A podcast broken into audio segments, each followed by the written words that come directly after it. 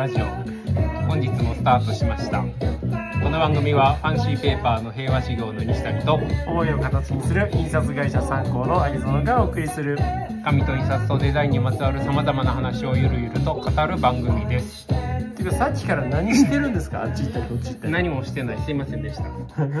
大丈夫です。携帯がなくなったの？携帯とかあの電源音消してないような気がしてあの、うん。直前までチョキそうですね。ペタスさんのこの会場パシャパシャ撮ってアップしてたんですけど、まあまあなまあまあ電話が鳴ったらね鳴はい。った時っていうことで、うん。その時は電話出ていただいて、えいつもはい必ず切ってるんですよ。そうですね。はい。えーね早速今日こんばんはといろんな方からメッセージもコメントもいただいて。でで今日はは？どこにいるんですか？これだからさっきちょっと、うん。チョキペタスチョキペタス、い、ろんな さっきそれさ発音練習したでしょ。チョキペタスか。そうそうそうそう。チョキペタスさんっていう、まあ、言い方はまあえてするんですけども、まあ本当にこの場所紙印あと廃材うん。いろんなもの道具いろんなものにこう今囲まれて喋ってるんですけどもまあどっちかっていうとね私とか有野さんって普段あのその辺の街で歩いてる人たちよりははい。紙に囲まれてるじゃないですか。生活。うん、どうせなら紙幣に囲まれたいけどね。まあ同じ紙でもね。いやでもその紙に囲まれてる今日も紙には囲まれてるんですけどまたちょっと雰囲気が全然ね。違うというかなのでこうものづくり欲をこうちょっとくすぐられるようなうん場所に今日は来ております。ということでそのチョキペタス図工室から今日は形に目指することを目指さないチョキペタス視点とうんいうことで、えー、とゲスト投稿していきたいと思ってますけれども。そうですね。はい、じゃあ早速、今日はもう余計なオうん。ープニングトークなしって言われてる西谷さんで。走ったとかそういう話はどうでも本当はね、先週末相当、だね、いいよもう。じゃあ来週、ちょ分かった分かった聞いてあげるから後でね。ということでもういきなりじゃあ今日はあのゲストのご紹介から入りたいと思うんですけども、先にあの、まあ、プロフィールといいますか、はい。えー会社さんのご紹介をさせていただきます。えー、と中商株式会社さん、えー、と中は中の昭和昭和の昭 そのまま中は中ってそのまんまや。上中下の中うん。に昭和さんの章で中商株式会社さんは、天明3年創業。ちょっと想像がつかな想像がついですけども。かないですね。240年、はい。えー日本橋で商いを続けている紙屋さんになります、で紙屋さんとしての可能性を模索する中でアトリエ山田さんと出会って、えー日本橋から新たな創造拠点となる発信地を作りたいというビジョンを掲げ紙の遊園地プロジェクトをスタートされます。ほうほう。その中のプロジェクトの一つとして、えー形にすることを目指さない図工室チョキペタスを全国各地にて、えー出張展開されています。でその名の通りチョキペタスはあえてテーマを決めることがなくたくさんの紙や企業の廃材あと楽しい道具を使って、まあ、このチョキペタスっていう名前の由来でもあるんでしょうけど切ったり貼ったりえー正解や答えにとらわれることなく自由でワクワクできる創造空間を作っていると。いうことで、えそんなワクワクワクワクする空間とともに神谷としての新たな可能性を目指されてものづくりができない。からこそできる余白という価値創造を日々挑戦されていると。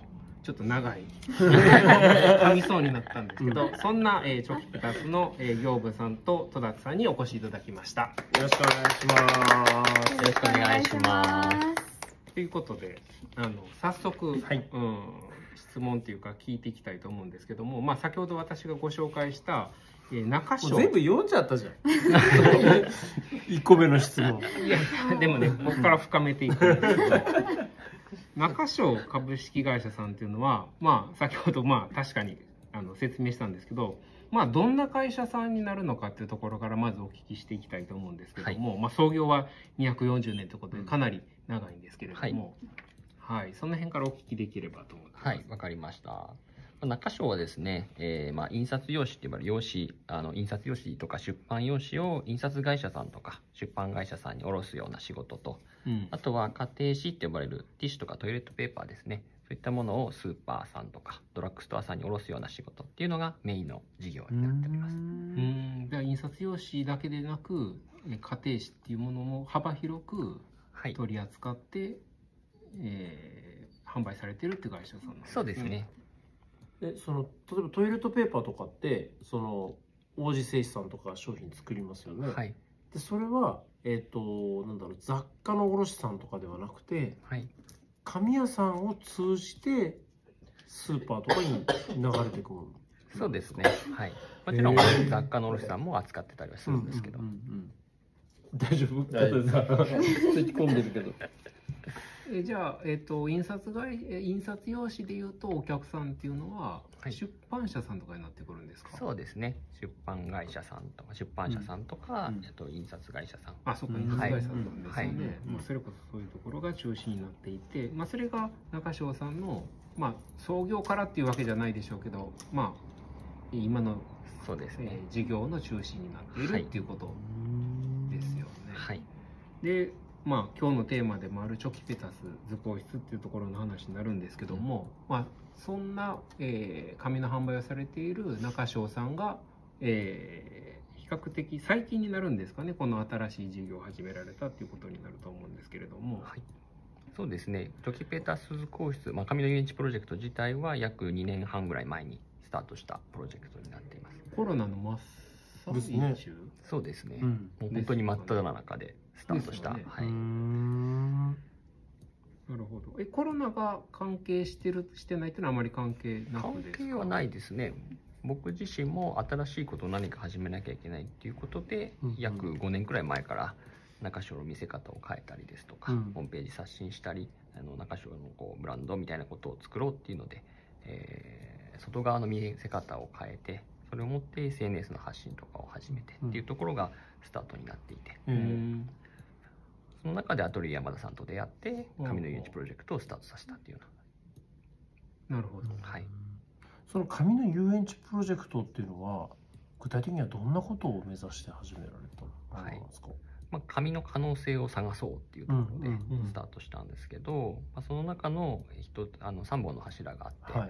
えーまずチョキペタス図工室子どもたちのワクワクできる空間を作ってみんなで図工するっていうようなあのチョキペタス図工室とあとは、えープロダクトを作るっていうところで、はいまあ、ボードゲームの開発っていうところ。おー。やったりとか。あとはそのそれらを全て集約した形のこう街を地域を盛り上げるイベント作りっていう3本の柱でスタートしたものになりますね。あそういうことなんですね。じゃあ、はいキペタスっていう空間はその3つの柱の中の、まあ、一つになってくるそうですね。っていうことですね。はいあのーまあホームページも私拝見させてもらったんですけどもこのチョキペタスっていう、えー、と形を目指さない図工室っていうところが、まあ、コンセプトだと思うんですけども、もう少し詳しく、まあ、基本的にはお子さんが、えー利用される場所っていう捉え方でいいんですか？そうですね。えっ、とまあテーマを決めずにですね、えっ、と紙と楽しいは楽しい形の廃材ですとか道具を使って自由に子どもたちが気になるものを持ってきて気がついたら何かが出来上がっているような図工空間を僕たちは提供しています。比較的小さいっていうのは何歳ぐらいから？えっ、と大体対象年齢3歳以上から小学校低学年ぐらいまでのお子さんたち多いですね。まあその子たちにとっては宝物ですよねいろんな紙があったりペンがあったりハサミがあったりはい。家でやってるとね折り紙なんかちょっともう切ってあそ貼ってしてたらすぐなくなっちゃうし。うん。まあ、そもそもなかなかこれだけの素材がうん。揃わない中でっていうのと、そうですよね。いやこれね、あのちょっと話脱線しちゃうけど印刷業界紙業界の人のこう社員の子供っていくらでも紙で遊べるじゃないですか、はい。うん。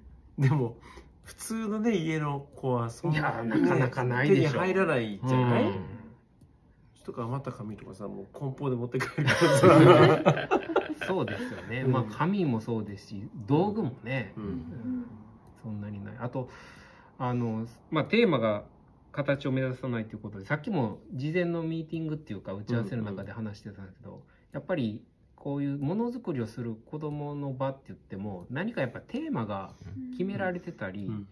なんて言うんですかね。その枠の中で作るあの自由にやっていいよみたいなことが多いんですけど、そこって逆に何も設定しないっていうのは子供にとってはどうなんでしょう？難しいと捉えるのか、はい。もう自由な発想であのどんどん新しいものができるのかっていうとどっちが多いんですかね？まあ、あんまり子どもたちは意識する子は少なくてあのもうスタートするよって言ったら、うん。あの一目散に好きになるものを見に行く子どもたちが圧倒的に多いんですけど、うん。まあ、中では、えっと何作ったらいいか分かんないとか時間かかってる子っていうのもうんもちろんいらっしゃるので僕たちも中に入ってうんあのじゃあ何作ろうかって一緒にうんあの声かけながら一緒に楽しむって形が多いですね。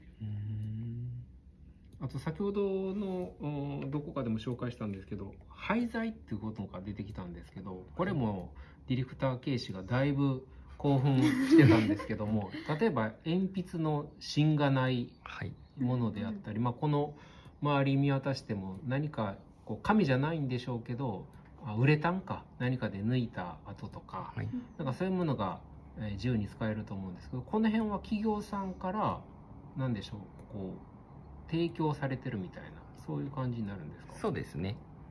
僕らの方からお声掛けするパターンもありますし、うんあの企業さんの方からお声掛けいただくっていうとうん。ありますね。この場所自体が曝露町はい。とか浅草橋あたりになるんで結構そういう問屋さんとかも多いからそうですね。集まりやすい環境ではあるのかもしれないですよね。はい。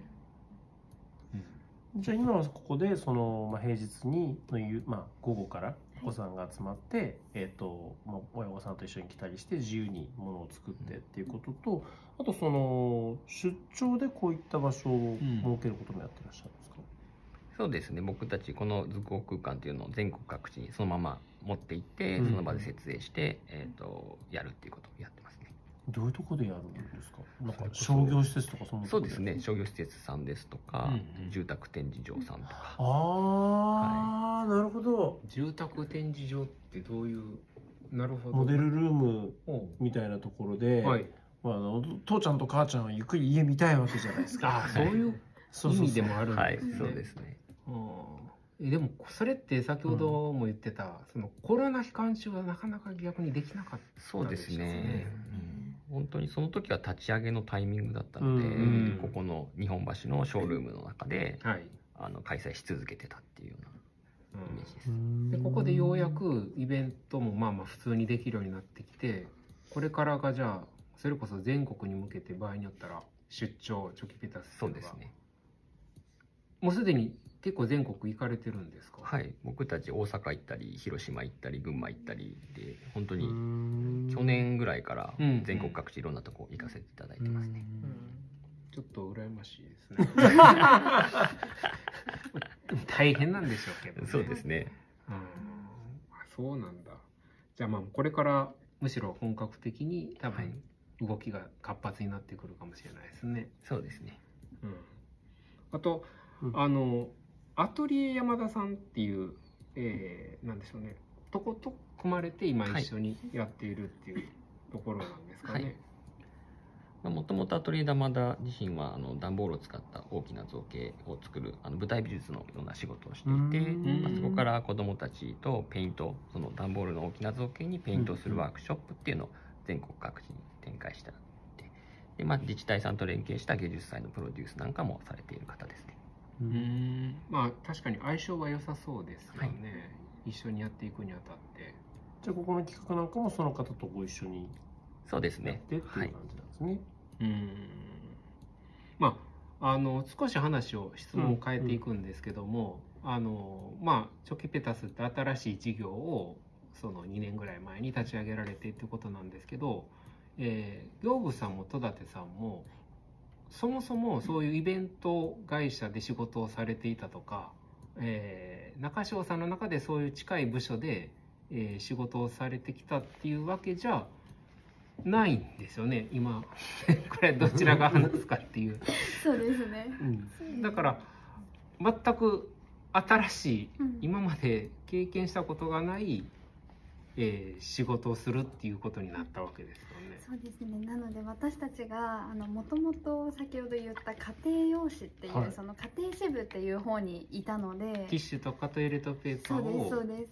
販売するはい。営業さんだったってことですか？そうですね。二人ともその家庭支部の営業をやっていたので、はい会社の中でももともとその紙に関わっていない方だったんですけど、うんああ確かにねやっぱ紙って言われるとこう印刷用紙だってうん。その紙って言われているものとは結構程遠い家庭用紙って言われるものを販売する営業だったのでもともと本当にこの紙の可能性を探るってなるともうそこからもう何をしていいのかなっていうのはあったんですけどう、ん。うん。えその移動の話を聞いた時にはい、どこまで決まってたんですか、まあそれは聞きたいですねれたのは、うん。なんかこうランチの時にはい。上の方から、はうん。なんか割とこうポップな感じで新規の立ち上げメンバーに選ばれそうだよぐらいで最初は言われたんですけど、なので最初はまだ確定事項じゃなく。はい。まあでも大体そう言われる時は決まってるんですよね。もうそうですね、うんうんうんすっごい美味しいすき焼きを食べながらだったので あなんかもうこれはそういうことなんだろう。なってみたいなありましたね。でその新規のまあ新しく事業を立ち上げるっていう、うんそのもう少し具体的な話っていうのはその時は全く分からなかったそうですね。その時はもうん。う本当に会社として新しいことをやってほしいっていううん。のでその立ち上げ新しく部署を立ち上げるからうん。そこのメンバーに行ってほしいなっていうぐらいでうん。じゃあそこに行って何をするのかっていうのはもう具体的には全く聞かされてない状態でしたね。うん。で戸田さんはその時ちなみに営業部に、はい。えー配属されてからあの何年ぐらいの時だったんですか？そんなにお仕事的にこうちょっと慣れてきた時だったのかまだ営業部自体がそんなにあの間がなかったのか。私がいた頃はもうその営業2年半とかうん。3年ぐらい経験した頃だったので、ちょうどあの任されてきたりあとはもうその担当さんとこううん。ちょうど関係も築けていまあたり、そうですね。2年、3年ってなると、はい、中だったので正直新規の部署に行くっていうのは感情的にはマイナスだったかなっていう。うん。あうん。じゃあそんなよっしゃ新規事業に行けるんだっていうそういううん。テンションではなく、正直そうですね。しかも内容もまだその時点であの全然聞かされてないわけですもんね。え聞かされてないって言い方がいいのかそもそも決まってなかったんですかね？決まってなかったですね。あその新規の何かをするっていうところ。しか決まってなかったってでいい決まってないですね。んで社長自身もはい。楽しいことをしようって、うんうん君たちが楽しいことをやっていこうっていうことぐらいしか決まってなかったので、うんはい。うん。僕自身は神の可能性を探したかったし、うん。はい。そういったところをその新規の部署が立ち上がる前からやっていたので、うん。じゃあそれを一旦継続的にやってきますよ、やり続けてきますよっていうところ。はい。じゃあその社長はなんか楽しいことをやってくれとはい。いうもうバクッとしたはい。えっ、となんだろう指示で。で、実際にやられてる、まあ、お二人からするとなんか紙の楽しさとか紙の可能性をなんか形にしたいよねっていう思いがあってそれでこうスタこの形にとしてスタートしたっていうそうですね本当に僕自身もヨシに関わってなかったので、うん。ええ。あのー紙がそもそも好きでだったわけでもないですし、うん。うん。ただ名古屋のあの紙の温度さんっていうお店があるんですけど、はい。そこで世界各国の紙を見せてもらったりとか和紙の勉強させてもらったり、うん。はい。あとは一緒にあのドイツのペーパーワールドっていううん。見本市に行かせていただいた時に、世界にはこんなに紙をなんだろう楽しく見せてるところがあるんだっていうことに気がついて、うんそこから一気に紙が好きになって、うん。なんか紙屋としてできることがあるんじゃないだろうかっていうところを、あの目指していったイメージですね。なんかそのなんだろう海外の展示会とかを見て感じた紙の楽しさってどんなものだったんですかね、そうですね、まあ、紙そのものをうん。こうしっかり見せていくっていうことに衝撃を受けたというか、うん日本の見本市とかに行くとどうしてもなんか商品だったりとそうかですね。そういったところにばっかり、あの展示してることが多かったので、うん。僕もそればっかり見てたのでうん。紙そのものを紙のみをこう展示してるっていうの結構衝撃で、うん。むちゃくちゃ綺麗だなと思って、うん。こんな見せ方できるんだっていうところに衝撃を受けましたね。その紙自体をもう物としてきちんと展示している、扱っているってそういうところになんか可能性を感じたそうですね。そんなことですか？はい。うん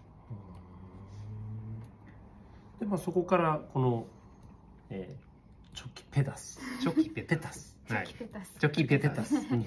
という形で、まあ、形になったわけですけども、はい。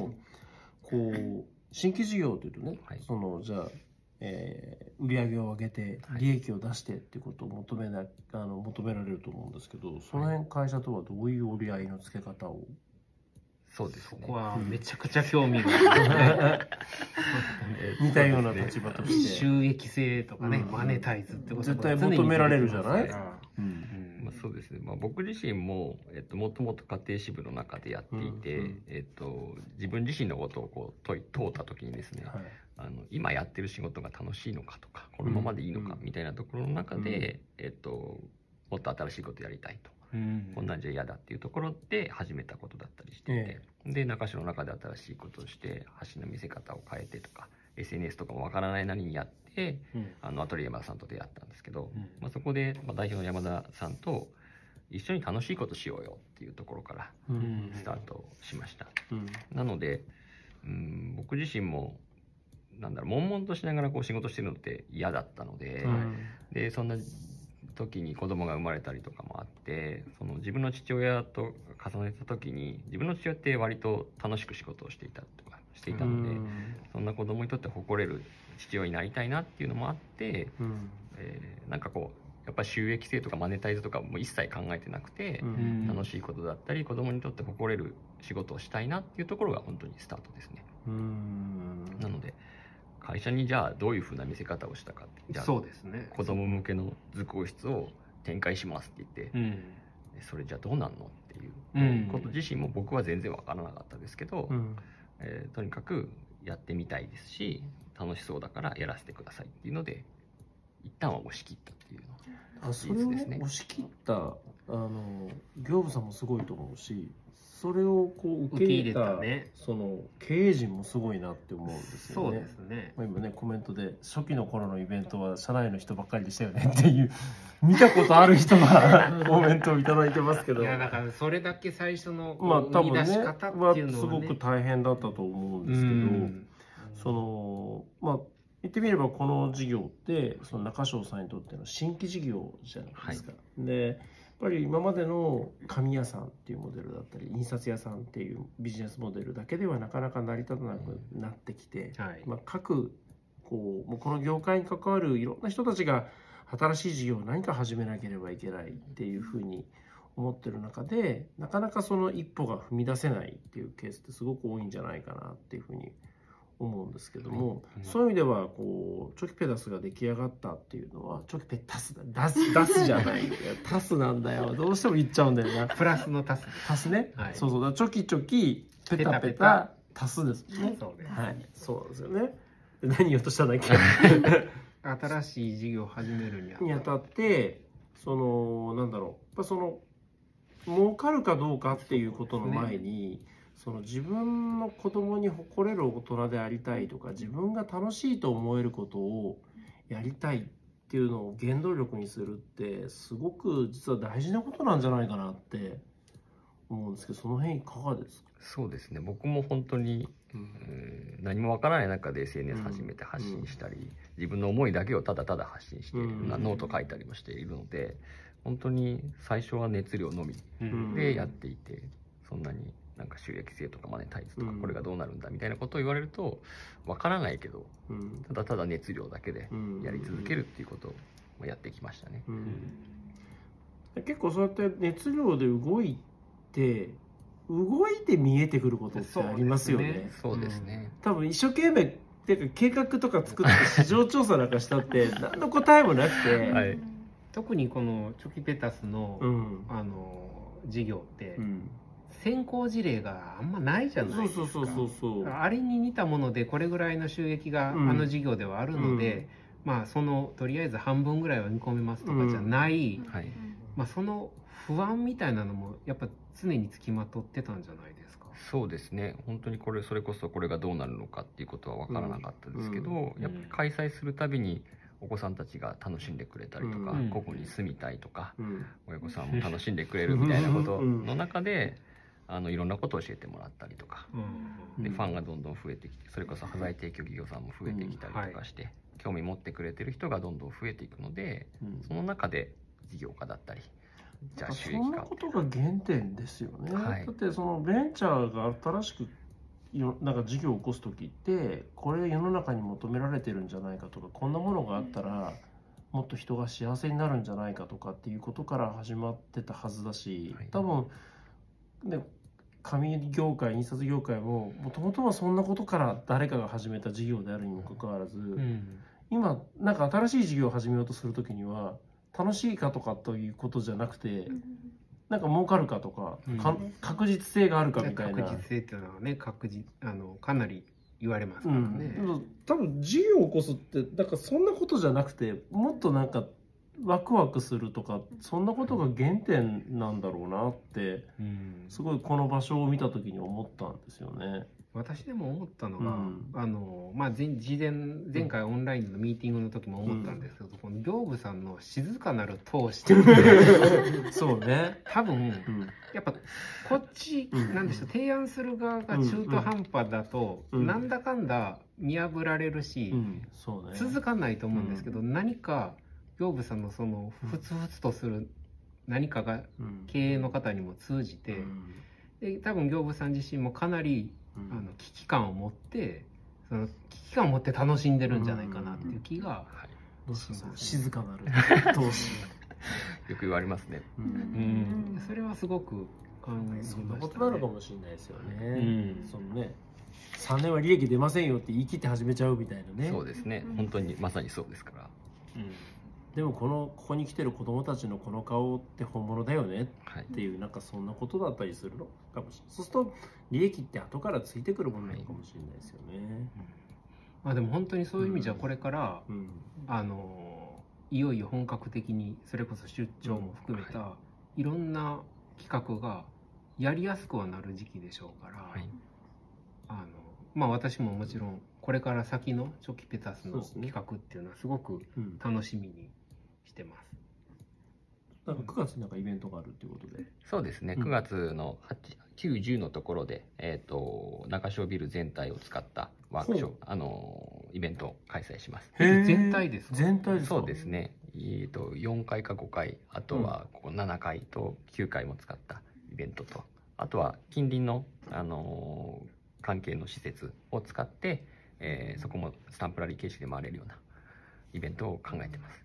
90っていうのはやっぱ土日になるんですか？そこは土日ですね。ああじゃあ一般の人が参加しやすい、はい、まあ、9月の90っておっしゃいましたね、はいまだまだ暑そうまあな時期ではあるんですけど、まあまあそういうイベントがじゃあ比較的大きなそうですね。イベントがこれから、はい、まあ、その準備がじゃそうですあいよいよね。これからってことですね。はい、ということで、はい。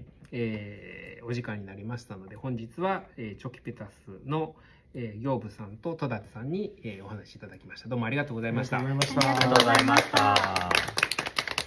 もうディレクターケース多分90確実に参加すると思う。フルで。本人が。だってさっきやばかったもん、うん。確かに。ね、もう今今からでもなんか始めそうなぐらいのテンションでお子さんじゃない。お子さんじゃない。多分これから帰んないんじゃないかってう。ちはねあの下の子が小学生だからちょっとこのイベント興味があるんじゃないかなと思って誘ってみようかなと思ってま来週は、す来週はあのファンシーペーパーのサイズによって結構イメージがうん。紙のイメージが大きく変わるっていうところを注意しましょうみたいな話。ちょっと展示会のギャラリーの展示会との絡みもあるのでそんな話したいと思います。ということで本日もお聞きくださりましてありがとうございました。ありがとうございました。この番組はファンシーペーパーの平和修行の西谷と思いを形にする印刷会社の参考の有沢がお送りしました。どうした？んだ俺後で言えるやんではまた来週。さようなら。どうしたんですか？どうした？んですかどうした？いや今なんかねあなんかコメント来たなと思って読んだ瞬間に飛んだ